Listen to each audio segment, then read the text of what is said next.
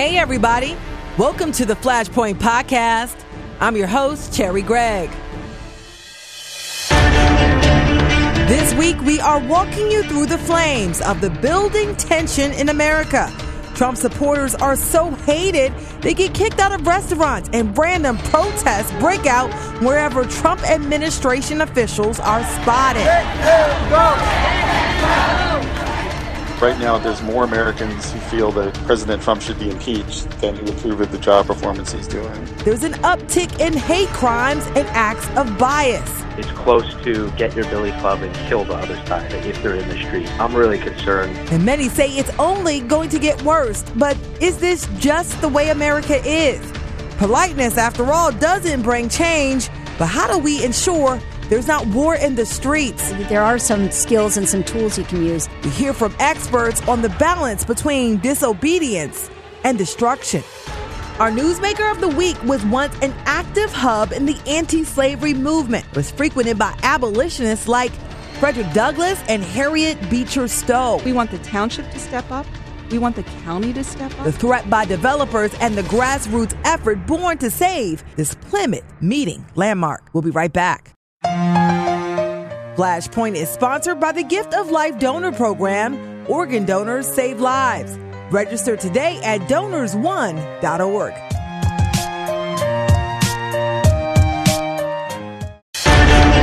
Welcome back to the Flashpoint Podcast. I'm your host, Cherri Gregg. The focus this week is the growing tension between the Trump administration, his supporters, and the rest of America. Philadelphia has seen a sharp uptick in hate crimes and acts of bias. And as the administration rolls out harsher policies, Trump officials have been booted out of restaurants and are greeted by protesters whenever they visit major cities. Let them go! That's from a rally against family separation at the border that took place when Vice President Mike Pence came to Philadelphia a couple weeks ago. Top lawmakers like Congresswoman Maxine Waters are encouraging the public to continue to act out. The message has to be, Mr. President, we're not afraid of you.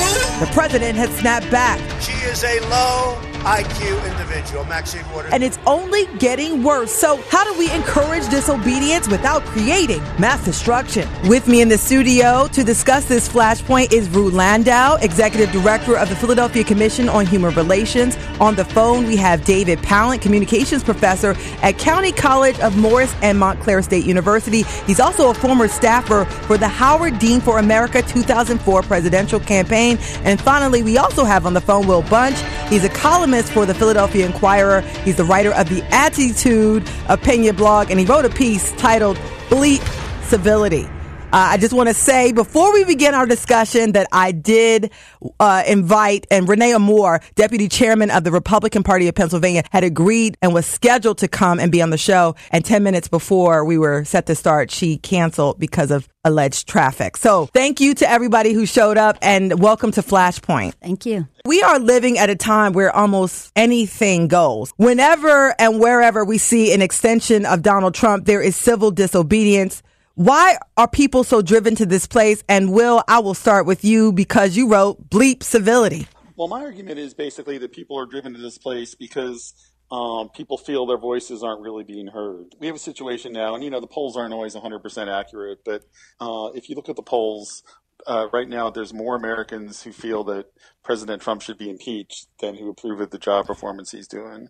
And yet, when people try, uh, you know, and and protest and try and prevent his policies through more traditional means, there's just no outlet. I mean, we have a Republican Congress that's been created by years and years of gerrymandering so that Democrats have to win a national election by uh, at least eight points just to get a tie in Congress. So people feel underrepresented that way. I mean, people cer- certainly feel underrepresented by the fact that Hillary Clinton got 3 million more votes for president than Donald Trump. People feel that their anger isn't really being properly portrayed in, in some of the larger mainstream media news outlets. So as a result, when there's a vacuum, you know, pressure seeks an opening. You know, when people feel that nobody else is confronting these Trump policies they disapprove of, and all of a sudden, here's a Trump official sitting in a restaurant who they feel is responsible for putting you know, three and four year old kids in cages down at the southern border, that's seen as an opportunity to do what they don't have an opportunity to do anywhere else, which is tell people how morally objectionable they find these policies. Rue, I just want to bring you in this to this discussion because and talk about the fact that I mean, there's also on the other side, there's been an uptick in acts of bias. So it's not just the liberals that are pissed off. The, there's a lot of Trump supporters that are pissed off too. Oh, absolutely. And the extent that some people were surprised at the Trump victory from the other side that was so quiet for so long and kind of did their more conservative acts quietly, maybe through donations and, and whatnot. They are allowed now and they are coming out. And once, um, once Trump won, uh, here, even in Philadelphia, we have seen a tremendous upturn in acts of uh, hate crimes and bias incidents. Uh, we've had 127 incidents since November of 2016 through May of 2018.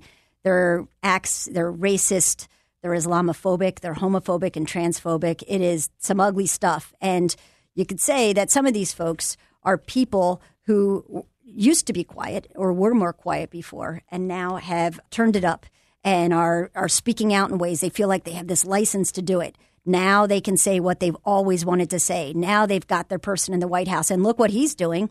He's up there as a standard, kind of mirroring the behavior of uh, of what he wants to see on the ground. He he's the one who's who's setting out the standard of how you treat people. Every time this this past week, I mean, I was running from pillar to post, running around the city because every there was a Supreme Court ruling that came down. Protests erupted spontaneously in front of uh, City Hall. So I want to talk to David. Talk about the political messaging. How is this so yeah. different from the past that's stirring all this up? The rhetoric obviously needs to tamp down a little, I think, on both sides. What I never thought in my life I would hear a president call the media the enemy of the people, which Joseph Stalin had used previously. People are responding to that rhetoric uh, with just as hateful rhetoric on the left side. Uh, I'm really concerned about the presidential election in 2020. It almost feels like political civil war. I don't see how the rhetoric's going to ramp down. I don't see how we backtrack, go back to an era where moderation was normal on each side. I fear that we see full blown, not just street protests, but we now have billy clubs in our hands, and as Marshall McLuhan called, a retribalization of society. McLuhan talked about electronic media, and especially when people go to online forums, they're anonymous. There is no identity, but it feels like we want to turn on each other. Yeah. But we have pure hate. People that are mob mentality. Literally, it feels like we are a tribal society and we've been tribalized. And and I want to bring uh, Will back in here because part of what your argument was this is how people used to, when America was founded, it wasn't a pretty situation. Yeah, I mean, I mean, you can cite uh, a number of periods in American history. I mean, I mean, the period I like to cite because it's more recent was, uh, you know, the late 1960s. Mm. You know, um, people protesting the Vietnam War. You had people going into draft board offices and, and, and throwing bl- animal blood on on draft records, you hmm. know, and that sort of thing, you know, and and, and then protests became even more violent than that, and and uh, you know, civil rights. I mean, I think, I mean, it, I think it's important. You know, I, I think. I think Martin Luther King is the you know greatest American who was who was on the planet during my lifetime, and uh, mm-hmm. you know, I mean, he talked about uh, uh, moderation as being the enemy of justice. You know, what he was trying to achieve, and I think I think it's important uh, we think about that. You know, I mean, uh, you know, you know, I, I mean, obviously, uh, uh, you know, what I don't want to see and what nobody wants to see is either violence or you know some of the online harassment and bullying. Yeah. I mean, it's a fine line. I mean, how do you yeah how do you protest injustice? I mean, the problem is with protesting is if you're too civil, no one's going to pay attention to your protests. You know, and civility has too often been used by people in power, elites to keep the status quo. The number of guns that people have bought, I mean, it's kind of scary because it could really get, you know, heated and violent. And so you guys kind of quell disputes. We deal with neighbor disputes all the time, things that are happening in communities. None of this is new to us. The rhetoric and the hate and all of the, the, the bias and the prejudice are coming in to a large level. That's newer. That's happening right now. But mm-hmm. Um, it's always been there. We uh, we work really hard to get people to listen to each other, to try to understand each other, to try to tamp it down. And it's, uh, you know, each case is going to be different that we handle, but there, there are some skills and some tools you can use. You shouldn't be judging somebody who's expressing their viewpoint. There's just got to be other ways in which we can learn to actually have conversation, to talk to each other, to hear each other. If people were actually taught uh, like implicit bias training and anti racism training and other ways in which they can have conflict resolution and resolving things, if we started that when people were young, it'd be a different society now where we'd be able to work out problems in different ways. Yeah, because it's getting really crazy. And, and I do, I mean, do you think the president could do anything to quell this? I mean, even our elected officials that kind of, you know, just bring the temperature down a little bit so that it doesn't you know, rise to this level of, of war, all out war. I, I don't think President Trump, um, I don't think he's ever going to scale it down uh, his base is dependent upon that rhetoric to turn out the vote. So I, I, if he was going to do it, he would have done it a while ago. I think he's doubling down on it. It's getting worse, the rhetoric. It's close to get your billy club and kill the other side if they're in the street. So I'm really concerned that as we go into the 2020, not 2018, but the 2020 reelection of Donald Trump, his rhetoric will ramp up tenfold of what his first run was. That's where I think left and right, if they're caught in the street, we will see violence. Um, the other issue that we're missing here is people are living. They live in Fox, they live in MSNBC, or they live on blogs. These echo chambers, yeah. They're living in these forums and they are anonymously attacking others. If we can take the media out and just have Fox or just have, uh, you know, Breitbart, uh, it, it could be very scary. And I'm I'm concerned that there will be more targeted uh, yeah. attacks on media as we go forward. Yeah, because Renee, I remember in 2016 when uh, President Donald Trump was running. He came here to Philadelphia. He met with some of the African American leaders here. Renee Amoore was in that room, and there was scores and scores of protesters that met them and shamed them. And so I want to talk about the shaming. This was before the man was elected. Is it right? I mean, the you know people are entitled to their beliefs. Well, I know you said bleep civility, and Renee's not here, but I got to ask you. I mean, I mean, people were pissed that they were even going to meet with him, and you get shamed just for having a meeting with the president. Yeah, I mean, I think that's a little bit too far. I mean, I, even if you just test Trump, I mean, he needs to hear from more diverse voices, and that was a rare moment when he was actually doing that. So, so, so, mm-hmm. so, so, I hear you on that point. But uh, you know, Dave raised an interesting point. I mean, he was talking about authoritarian streak. You know, when when you have a president who's calling the media the enemies of the American people, and and uh, when you have these rallies where people are encouraged, you know, the media is put in a cage in the center, and people are encouraged to go up and yell at the reporters and, and, and all of those things.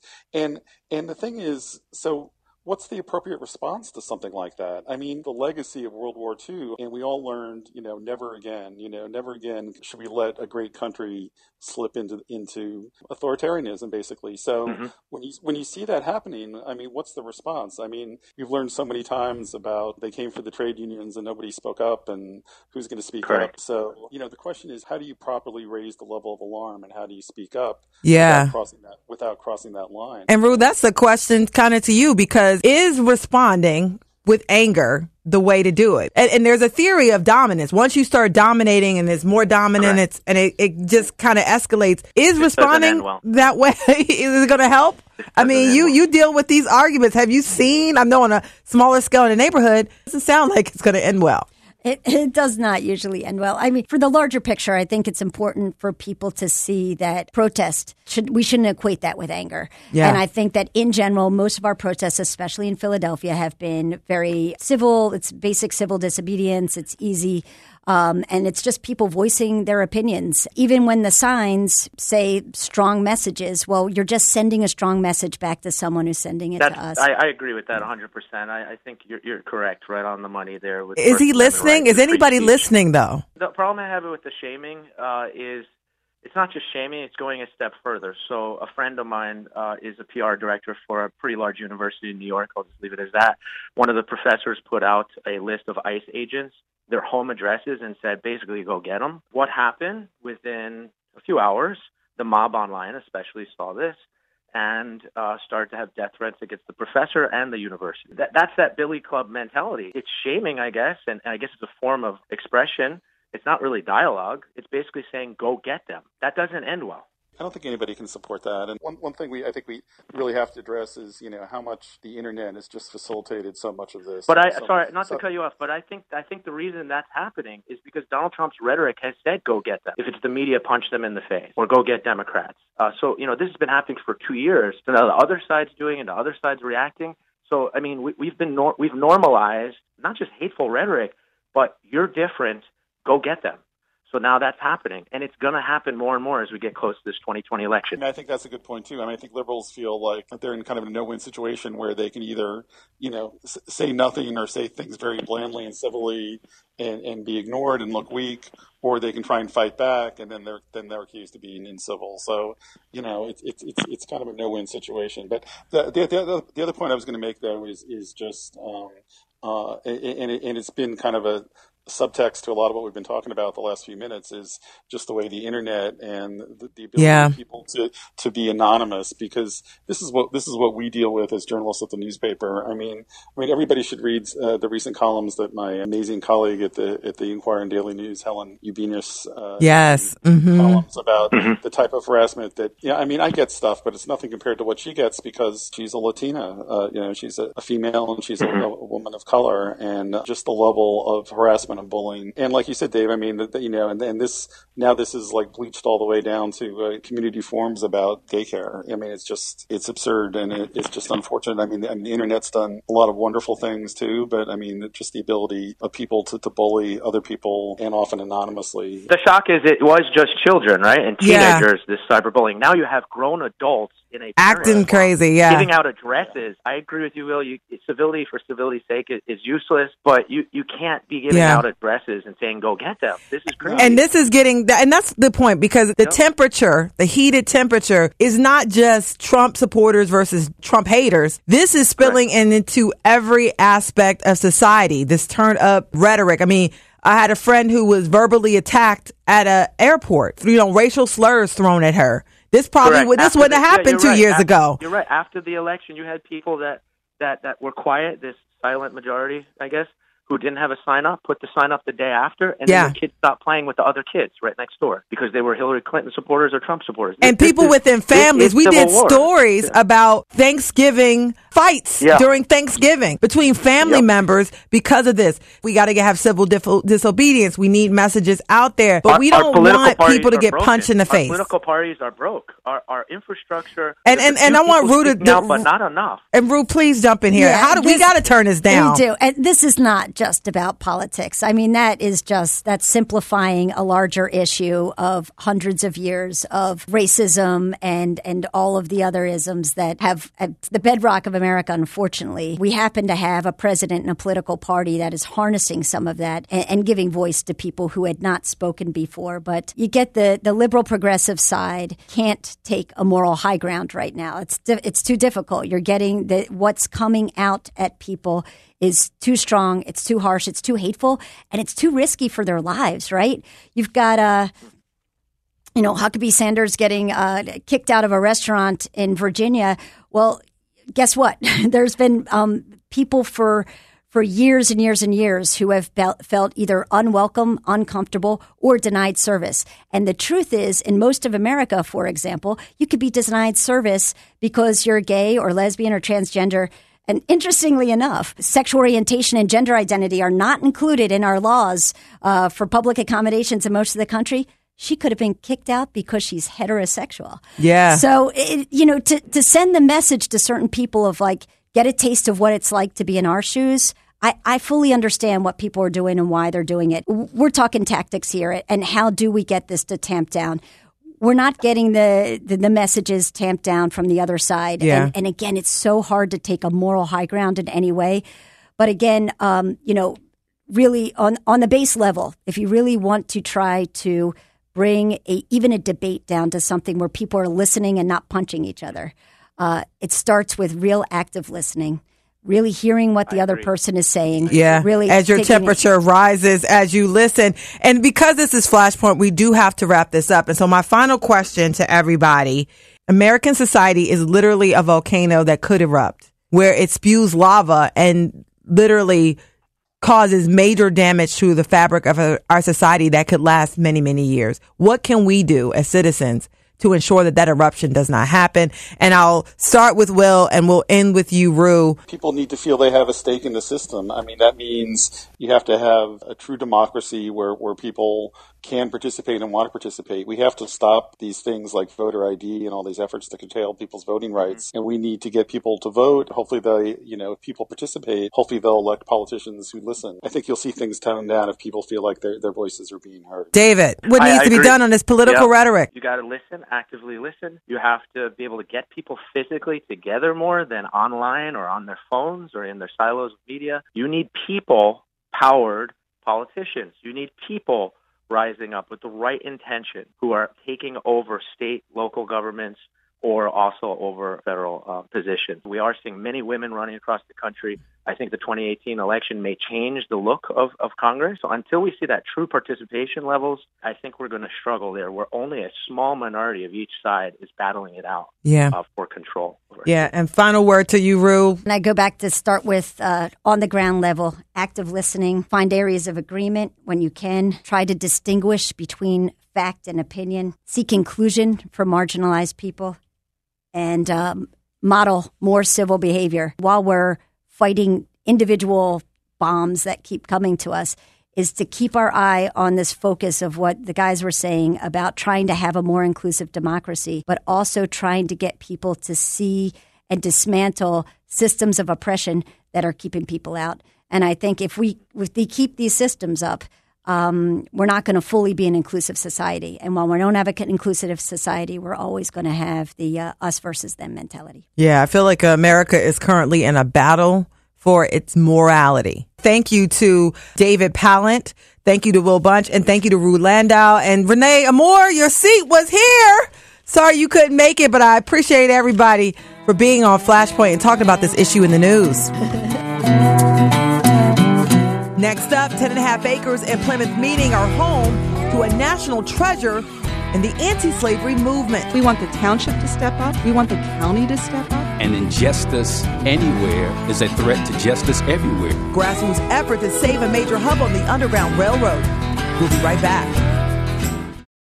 Hey guys, listen up. When you're done with the show, would you do me a favor? Please provide a review and rate this podcast. And feel free to provide feedback often. We need reviews to push us to the top. Now back to the show. Thanks all. This is the Flashpoint Podcast, where we talk about the issues that get everyone hot and bothered. I'm your host, Cherri Gregg, and Philadelphia and its surrounding counties are rife with historical landmarks, and one such landmark is causing quite a stir in Whitemarsh Township. The Corson Estate at the corner of Butler and Germantown Pikes and Plymouth Meeting was a crucial hub along the Underground Railroad. It was a place where enslaved Americans could find food and shelter and ready themselves for the trek further north to freedom. The estate includes Abolition Hall, a meeting house visited by famous abolitionists like Frederick Douglass. The heirs who own the property have agreed to sell the 10 and a half acres to developer K. Hovnanian Homes. That organization is planning to build 67 townhomes on the property. And while they do not plan on tearing down Abolition Hall or some of the adjacent structures, they do plan to build pretty close around it. Friends of Abolition Hall is a grassroots group formed to oppose the effort. It's made headlines in recent months. With me in the studio to discuss this flashpoint is Sadell Zov. She is leading the effort, as well as attorney Michael Coard, founder of Avenging the Ancestors. Welcome to Flashpoint.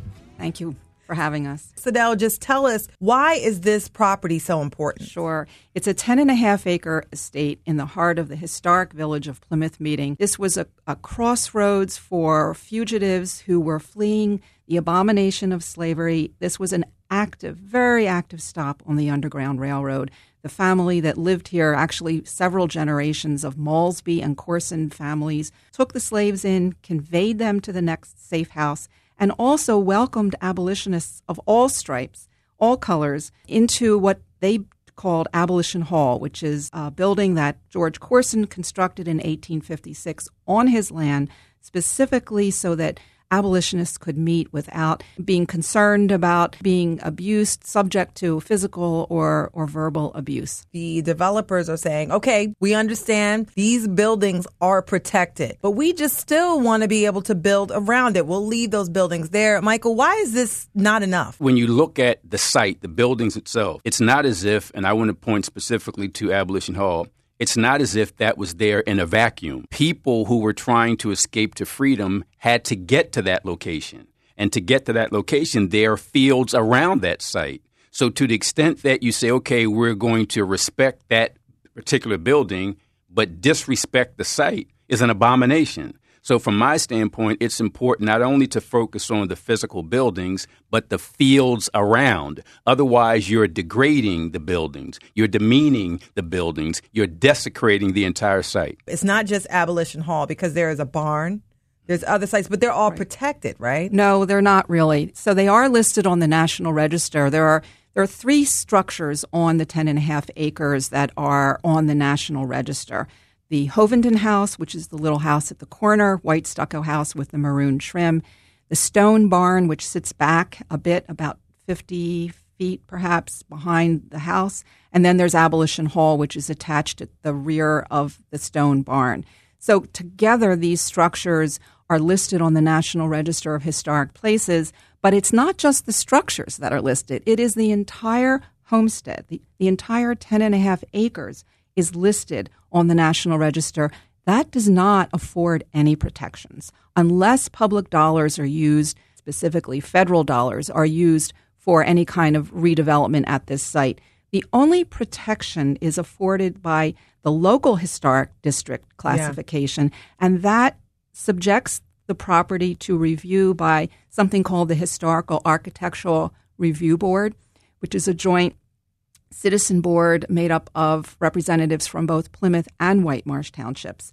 So any plan that comes forth with regard to the redevelopment, subdivision, or proposed demolition yeah. on this property is subject to their review. Unfortunately, they are merely advisory. So ultimately, the buck stops with the Whitemarsh Township yeah. Board of Supervisors. Yeah, and they haven't made a decision on this, but zoom out a little mm-hmm. bit because it's not just a local place. This is a national Absolutely. You know, site specifically linked to the anti-slavery movement. That site, when we talk about Abolition Hall, was a major stop on the Underground Railroad. It's a place where Frederick Douglass rallied the Philadelphia area abolitionists. So this is an important location, not just locally, not just regionally, but nationally. So we need to make sure we respect and preserve it. It's bigger than the buildings, and that's why we make a big deal out of it because historically it is a big deal. And as Sadell will explain, we're not anti development. And let's talk about that point because the heirs own this property. They're allowed to sell it and to tell a developer that, look, you can't do anything with it because these other properties, that means that people can't sell it right. and they can't. Mm. We respect private property rights. However, at the same time, the White Marsh Township zoning code, the comprehensive plan, in the open space plan, all provide protections for this piece of property. And we feel that at this point, given the proposed 67 townhouse development and subdivision, that that proposal does not comply with the township's codes or its plans. And so I understand there have been multiple meetings monthly, and, and folks pack the room. Absolutely, overflowing out into the hallway. And so, why do you think so many people are focused in on this property? And injustice anywhere is a threat to justice everywhere. So we say whether this was in Philadelphia or in Whitemarsh or in Alabama or in Georgia, wherever, if it's important historically to this country, to what this country has ultimately become, then we all need to be concerned about it. So it's not just a local issue, it's a regional issue, it's a national issue, and I'd argue even an international issue because of what America stands for. If we really stand for what we say we stand for, you have to hold up the type of traditions that came out of Frederick Douglass and the Underground Railroad. And, and my concern, and the reason why I was interested in doing a segment on this is because this is an issue that comes up a lot in this region. Philadelphia is the first on mm-hmm. so many levels. Mm-hmm. And there's so many pieces of land and buildings and artifacts that are found mm-hmm. here that are very important. So, how do you balance this out? Right. you know, and how do you deal with this? Have you sat down with the So- developer? Yeah. So w- the Friends of Abolition Hall actually came up with an alternative site plan. And the original proposal for this property uh, that the developer submitted to the township showed 48 townhouses. So we took that plan and we worked with our own people to come up with an alternative that reduced the, the number of units from 48 to 38 and created a two acre, what we're calling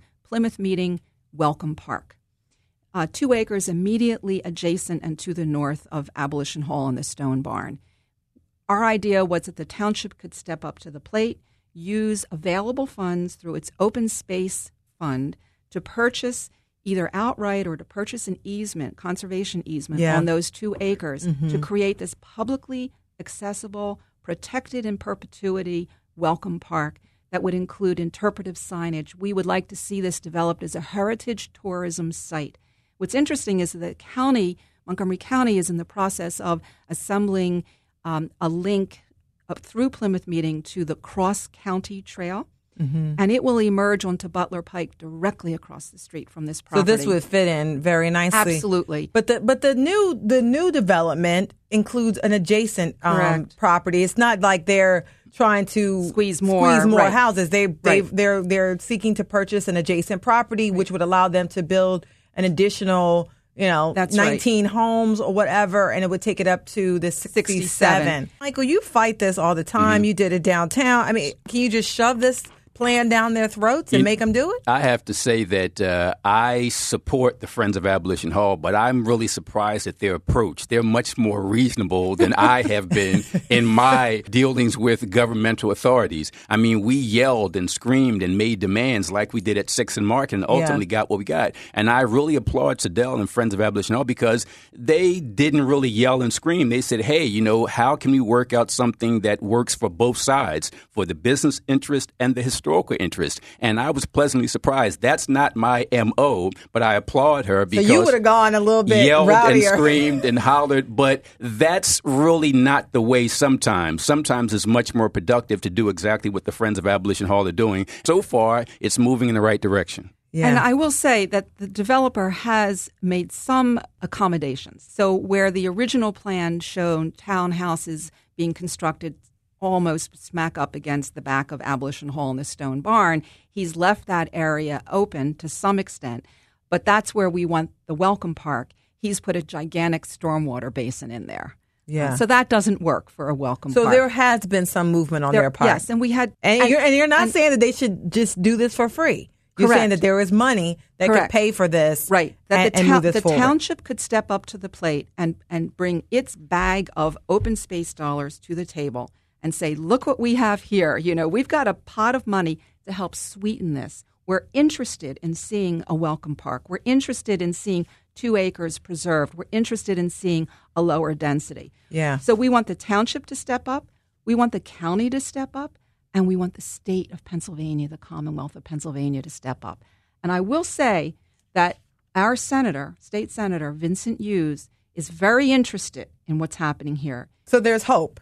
Yes. There is. Everybody's hopeful. So what are next steps? The next meeting at and within Whitemarsh Township is scheduled for July 19th at 7 p.m. Right. It's a public hearing that mm-hmm. takes place during the course of the Board of Supervisors monthly meeting. Our township is governed by a Board of Supervisors. It functions a little bit like city council and the mayor all wrapped up in one. Yep. There are five people. They just all happen to be Democrats. And the buck stops with them. If people are interested, should they join in and, and where can they find you? They can find us, Plymouth Meeting Abolition Hall, on Facebook. Um, we also have a landing page on the website of Preservation Pennsylvania. That is a statewide advocacy group, nonprofit, that's serving as our fiscal agent. Contributions are welcome and can be made through Preservation Pennsylvania. And that's preservationpa.org. Correct. Any final words before we close this out? I just love what the Friends of Abolition Hall are doing in general and what Sedell's doing in particular. I think her approach to resolving this is much more reasoned than mine would be, but I applaud her efforts because they seem productive so far. Thank you again to Sidel Zove, to Michael Coard, and you can check them out on preservationpa.org.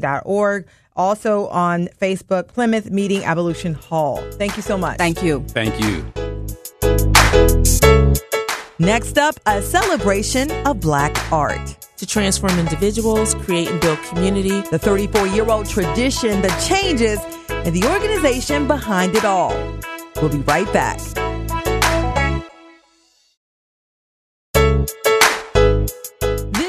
Flashpoint, and I'm Cherri Gregg. We here at KYW are all about community. And this week, we are highlighting a nonprofit whose sole mission is to make black art accessible to the masses.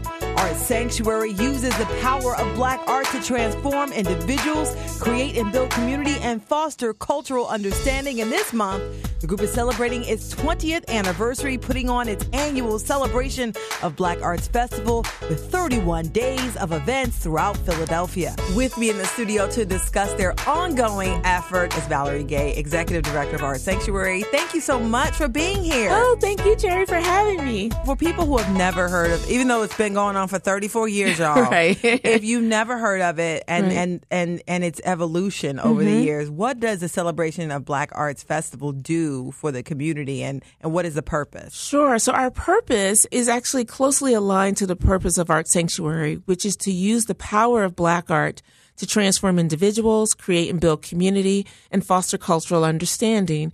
And through the celebration of Black Arts Festival, which started 34 years ago by Larry Robin, who had an iconic bookstore called Robin's Bookstore, his store was the place to go if you wanted to buy a book written by a black author. This was before Amazon and Yeah. internet buying. So Larry realized that you know, the, he knew all of these amazing authors and he decided to just bring them together for a one day kind of gathering, fellowship and kind of intellectual folks kind of talking to each other.